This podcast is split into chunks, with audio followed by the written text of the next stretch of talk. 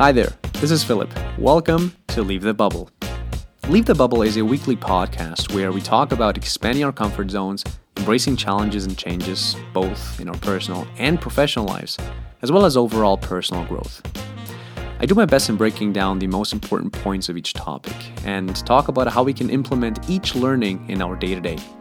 I also share my failures and successes and hope that you can learn something from my personal experiences as well all in the hope for us to continuously leave our bubbles. All right, everyone, let's do this. How is everyone feeling today?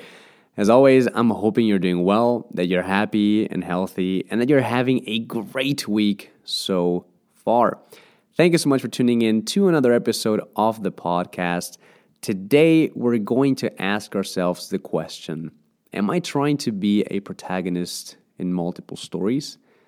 Am I constantly trying to push myself into the center of attention and make myself more important than I am or need to be? Or am I trying to stir up things, create drama to make my stories more interesting and or overshadow others with my presence? According to the Leave the Bubble philosophy, I want all of us to be confident people, individuals that don't shy away from showing who they are and are willing and capable of talking with anyone. I want us to easily make new friends, approach strangers, and to be a positive source of energy for others. This, however, can sometimes be misinterpreted as attempting to be in the spotlight at all times trying to place ourselves in the middle of everyone else's story, even if it's not appropriate or sometimes it might not even make any sense at all. Today, we will discuss the dangers of attention hogging, as well as the benefits of sharing the spotlight with others. We will go over the powerful contribution of being a supporting role in other people's stories and go over some main points we can follow on a daily basis to be better equipped to tackle this challenge in our day to day. Before we get started and think about the why and the general roots of this type of behavior, as well as how to best confront it in others, but especially ourselves, let's quickly define what attention seeking behavior is. What are attention hogs and how do we identify these people? Well, it's actually pretty self explanatory. These are individuals that want to be noticed, people that attract or try to redirect other people's attention in a destructive and excessive way. It's an attempt, either conscious but often also unconscious, to become the center of attention, to be seen and validated by others. In all honesty, we've all seen this, and maybe we've also been this person in the past or are battling with it right now. The thing is, this can start in an innocent way that wasn't properly handled by our parents. Just recently, actually, while grocery shopping, I saw this little kid, probably around four or five years old, throw in this massive temper tantrum in the middle of the supermarket because their mother did not want to buy them a chocolate bar. Unfortunately, after only a few seconds of crying and throwing a hissy fit, the mom gave in and bought her son two different chocolate bars to stop him from crying kicking his legs and to get him off the floor. Now, who am I to judge? After all, no one knows what day she had at work or at home. Maybe the little rascal was also not easy the hours prior. So, I'm not here to say whether validating that behavior is right or wrong in that moment, but what I am confident in saying is that by encouraging this type of behavior early on repeatedly, it might be a strong predictor of similar future behavior. Now, in all fairness, this is probably something we've all seen and most likely been through, but what does this translate to when we are grown, fully conscious adults? What type of behavior is harmless that we can just pass over? And at what point do we need to seriously consider engaging and tackling it in a more active way?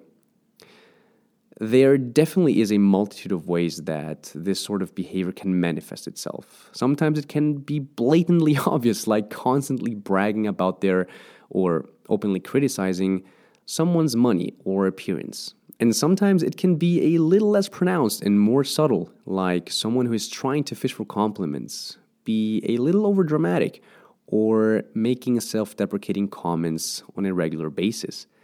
How to react and when to confront these behaviors is something that each one of us needs to think about and decide for themselves. After all, to some extent, we will all fall into some sort of category or display a similar behavior one way or another. The real issue is on the amount of occurrence and intensity that these tend to happen. We need to understand that when these behavior patterns are shown that there are many underlying reasons for them which we either don't know or can't understand in that moment. Especially when we're growing up, children use these methods to understand the appropriateness of their behavior and learn along the way. However, when these repeatedly happen and carry over into the teenage years or adulthood, it might have a completely different meaning which might indicate deep rooted lack of confidence or even personality disorders. But seeing that I am neither qualified nor an expert to talk about these latter things, I'll just skip them outright and move on to potential coping strategies. The question we need to ask ourselves is to understand how to manage when people around us display attention seeking behavior or when we ourselves are the ones to do it. First of all, it's completely natural to be turned off by someone trying to pull everyone's attention onto them. Sure, it can be annoying and also somewhat frustrating, but it's important to be calm and empathetic and to not hit them over the head with accusations and anger. Instead, I believe it's a good practice to talk to the person privately, let them know what you're observing and how it's coming across.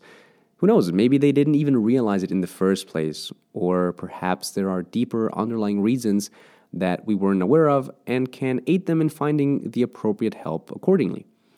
On the other hand, if we are the ones noticing that we tend to attract everyone else's attention onto us, be it on purpose or for any other reasons, sharing that spotlight is something that surprisingly for most people is actually a win win situation for everyone involved. Allow me to explain.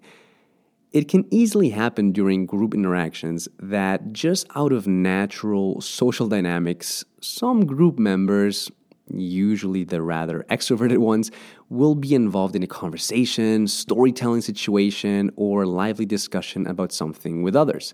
We've all seen this when there sometimes can be a group member who is pretty reserved, quiet, and is not really part of the conversation precisely these situations are a fantastic opportunity to share that attention with them. Not only will inviting this person into the conversation by asking them their opinion or their take on whatever it is that is currently being discussed massively make a positive impact on them. After all, everyone wants to be seen and heard but it'll indirectly also win you charisma points with the others on a subconscious level because you're being inclusive and making sure everyone participates and isn't overlooked.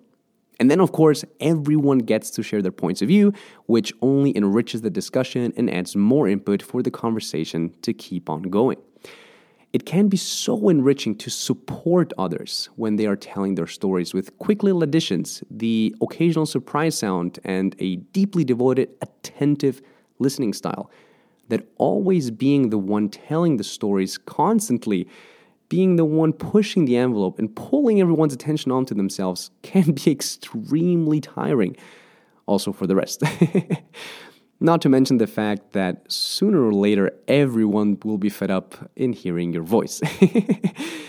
Social dynamism is precisely fun for those reasons. At least to me, it's giving and taking, pulling back and leaning in, speaking and telling a captivating story, and cautiously, attentively listening to others.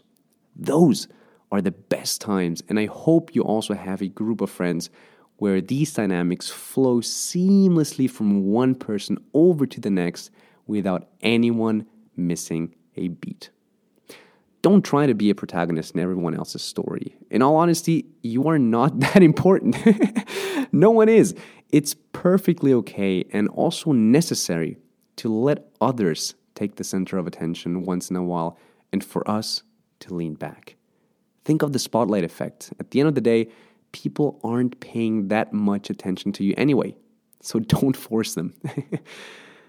Guys, embracing a supporting role can be hugely beneficial for our personal growth, social charisma points, and overall development.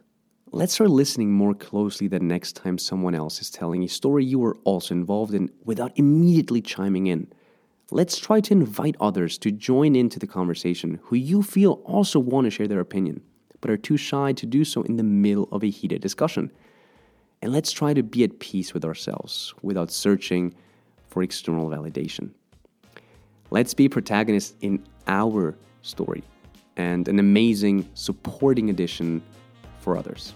See it this way they'll appreciate being a hero in their own story. So don't become a villain in the process by stealing their own narrative and trying to make it your own. As always, be well, stay curious, and don't be afraid to leave your bubble. Hi there. Thanks for listening to Leave the Bubble. If you like what you hear and would like to support this podcast, head on over to patreon.com slash Philip Carbaum to become a patron.